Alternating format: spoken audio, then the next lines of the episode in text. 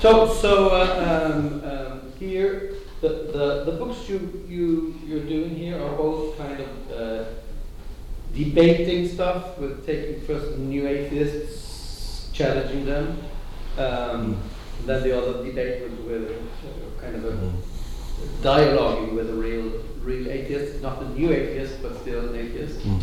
So, but, but Stefan, um, why, why do you think the, the kind of debates are important? Because they were, weren't convinced. You kind of did kind of win all down them, and the atheists kind of confessed and ran out. so why, why would you think debates about the resurrection should be important for, for us as Christians? Uh, yeah, I, uh, I do really uh, like debates. I think they are one important tool for us. Uh, but I think we need to have some good thinking about why we do debates. We don't do debates with non Christians on the resurrection or on the existence of God or, or anything else. Primarily to win over the opponent to the Christian faith. That is not realistic that on the platform someone will repent and, and uh, proclaim their faith in Jesus. And, and that is not the main reason we do it. You do the debate for the people listening. Uh, and in that group, uh, or in the audience, there will be at least three groups of people. There will be Christians who can be really encouraged to hear the case for the Christian faith being presented in, in public. There are people open, not they have not decided yet uh, in uh, in uh, what, what, way they're going to to uh, think and live and so on, and you can help them to uh, make a step toward uh, the Christian faith. And then there are people that have decided against the Christian faith and are really convinced that there is no God or that Jesus never rose from the dead.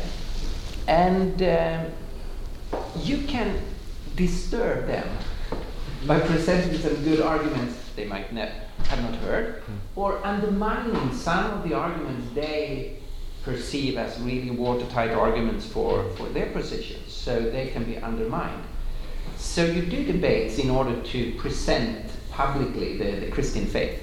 Of course, long term, you also hope that the, your opponent will be affected by thinking uh, about this later on, but the opponent is not the main. Uh, uh, the, the, main focus, in one sense, for, for, the debate. You're focusing, talking with the, the opponent and showing a strong case for the Christian faith, but in order to help other people, primarily, to, uh, to realize things. Um, yeah, yeah. And I think it's important to add because you, you might say, well, you, you could do that by just giving, having a Christian give a lecture they would address those same three constituencies yeah. of, of, people if I just gave a lecture on the resurrection rather than doing a debate. But of course, what the debate does is it makes the, the non Christians and perhaps the non decideds feel more comfortable in coming because they know it's going to be sort of equal time to both views. Um, I'm not just going to be kind of hit over the head with, with the Bible. Uh, and also, it's kind of, in academic terms, kind of playing fair and, and saying as a Christian, you know, I'm, I'm confident enough in what I believe to try and make things hard for myself here. Yeah. I, I'm, I'm, I'm going to let you hear what the opposition has to say.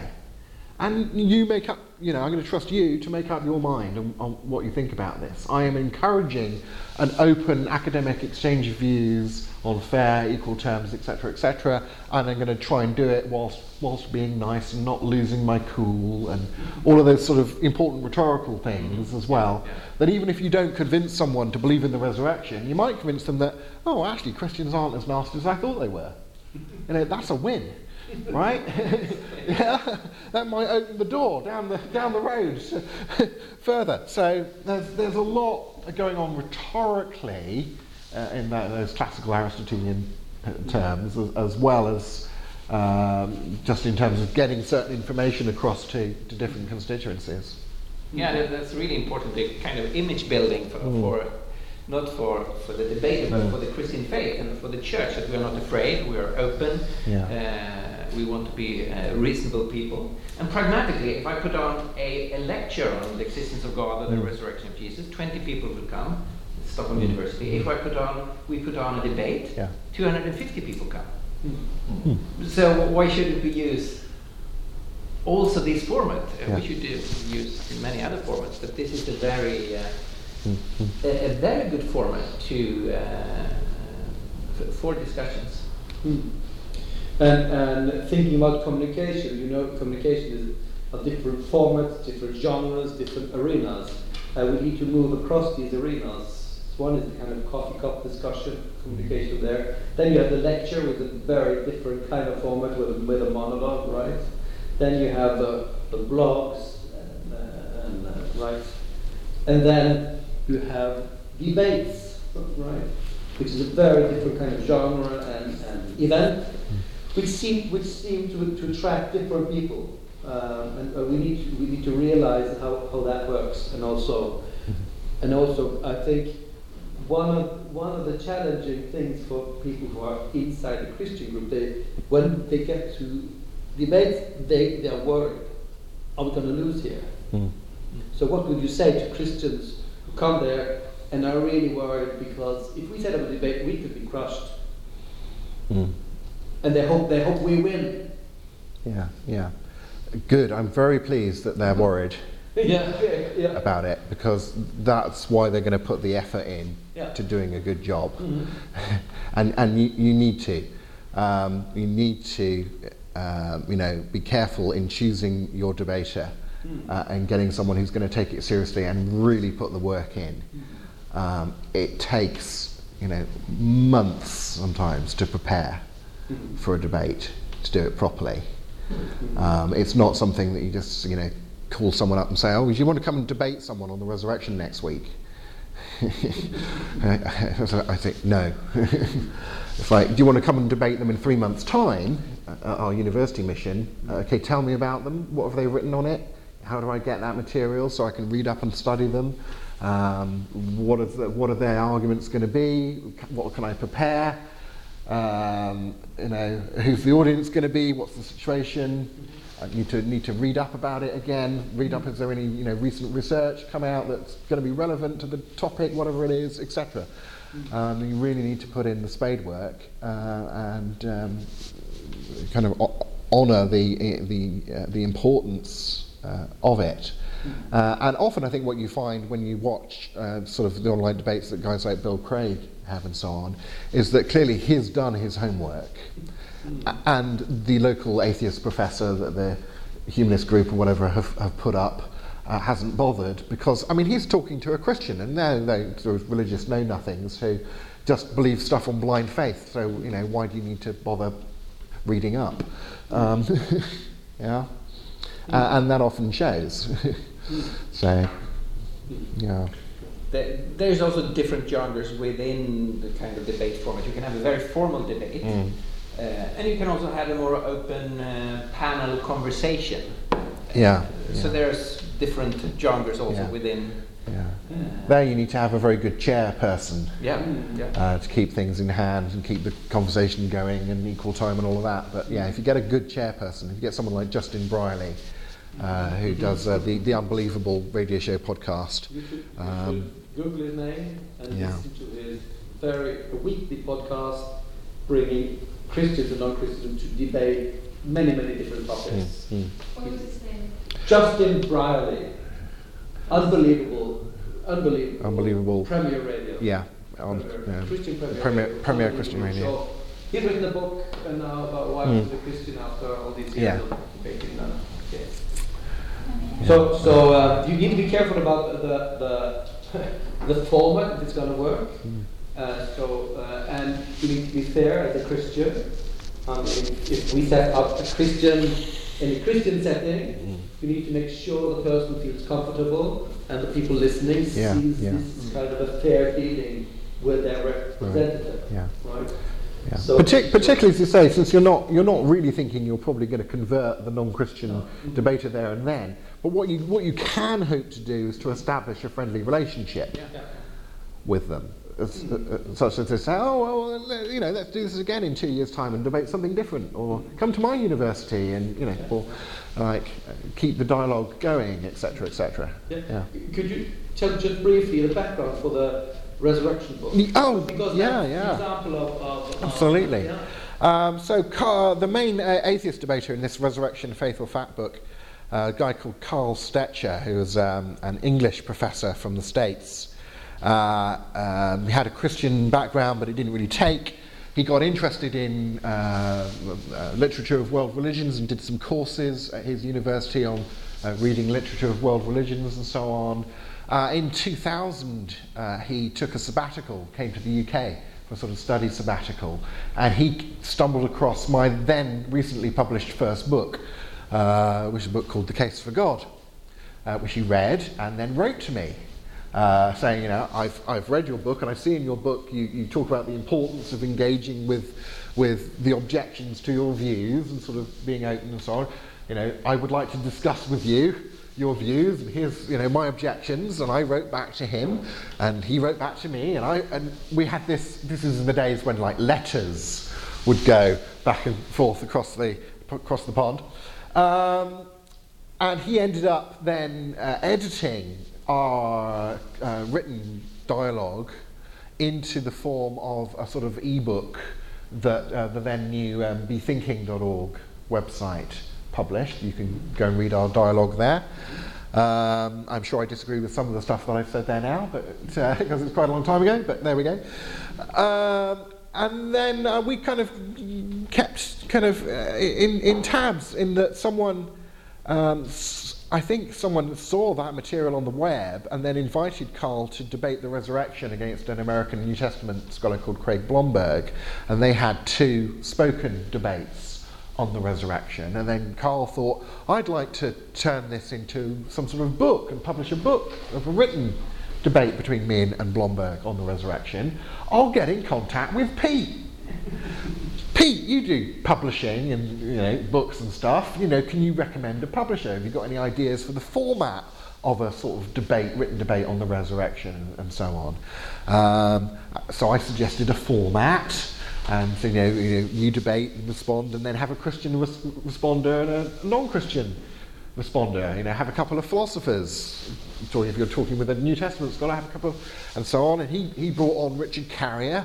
And then I said, oh, you know, it would be really good to try and get a non-Christian publishing house, like a secular atheist publishing house. Because, you know, IVP have published a couple of debate books on the resurrection with Bill Craig and things, but it would be really nice to see a secular publishing house bring out a debate on the resurrection. I bet, bet Richard Carrier's got some contacts uh, in the publishing world. And lo and behold, he, he does. And he got us a contract with one of his publishers. And so we've published this, you know, the first debate on the resurrection published with a secular publishing uh, uh, concern.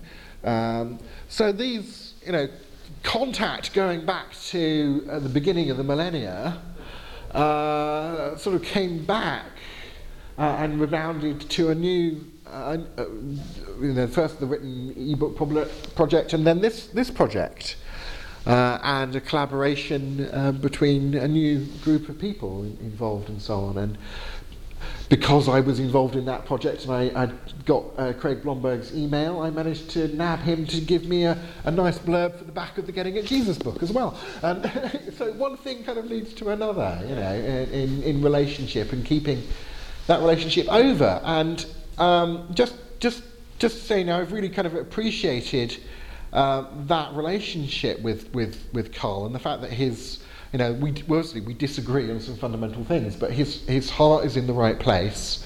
Uh, and um, he has been um, diagnosed with cancer, and basically, whilst we were writing this book, uh, told us the news that his oncologist had said, "That's it. We, we're out of treatment options. Basically, you should think about you know going on a cruise with your wife for Christmas and like uh, so um, Carl uh, it was sort of touching we didn't know whether he would make it through to seeing it published uh, but knowing this he said well you know I don't need the money and my, my family doesn't need the money and you know Pete you were a big part of my journey to this point of doing this and being involved in the project and so on please have my royalties uh, from the book because you know we'll split it four ways. But I don't need my cut. Y- you have it. Uh, so you know, that that speaks of a real you know gesture of of, uh, of friendship. Uh, across, and this is something that you know both of us have sort of said in our dialogues and so on. We we may not actually come to agree, but we will understand each other more, understand why we disagree with each other more, and do it in a way that helps other people to think about it more, and make their minds up, even if we don't change our minds about things. Um, so we, we, we disagree, but we're, we're, we're aiming to do it in as agreeable a manner uh, as, as possible. Uh, and that is absolutely something to, to aim at uh, and achievable and something that we, we should aim at. Um, so I just wanted to, to, to say that about Carl and, and the project. Yeah. Yeah. Um, so, Stefan, what about all your debates on the resurrection? What are your experiences? Uh, well, I, I've not done. Um, uh, I've actually not done uh, a- any debate specifically uh, only on on the resurrection. I've done many debates on the existence of God and um, Jesus. and the, the historical Jesus and um, Jesus as the Son of God and many other stuff, but actually never only on the resurrection. So resurrection have come up in, in, in many debates, but uh, I, I've not had.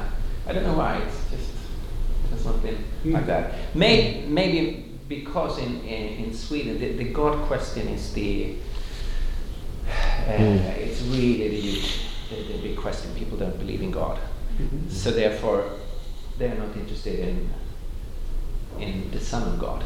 Mhm. Since there is no God, of course there is no Son of God, and there can be no resurrection. So, uh, so I think that's the reason why, in most cases, people want to arrange debates on uh, is there a God, or Christianity versus humanism, and that, that kind of, uh, of subjects.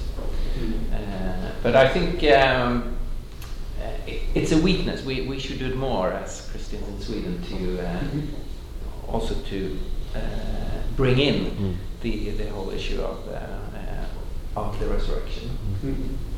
And uh, and I have, I've of course tried to do that in, in the, uh, the second volume of the Skeptic's Guide to, to Jesus to write about uh, Mhm. the, the resurrection. Uh, I was really happy to listen to uh, Pete's presentation here. Very, very powerful and, and a very, a very uh, strong presentation of uh, of this, of the thinking we can have uh, relating to the resurrection. And I, I, just uh, want, to make a comment which I think is, is important. That many of us have a strong belief in, in the Bible. Uh, and we should have, and we believe in the inerrancy of the Bible and the inspiration of the Bible, and this is the, the Word of God.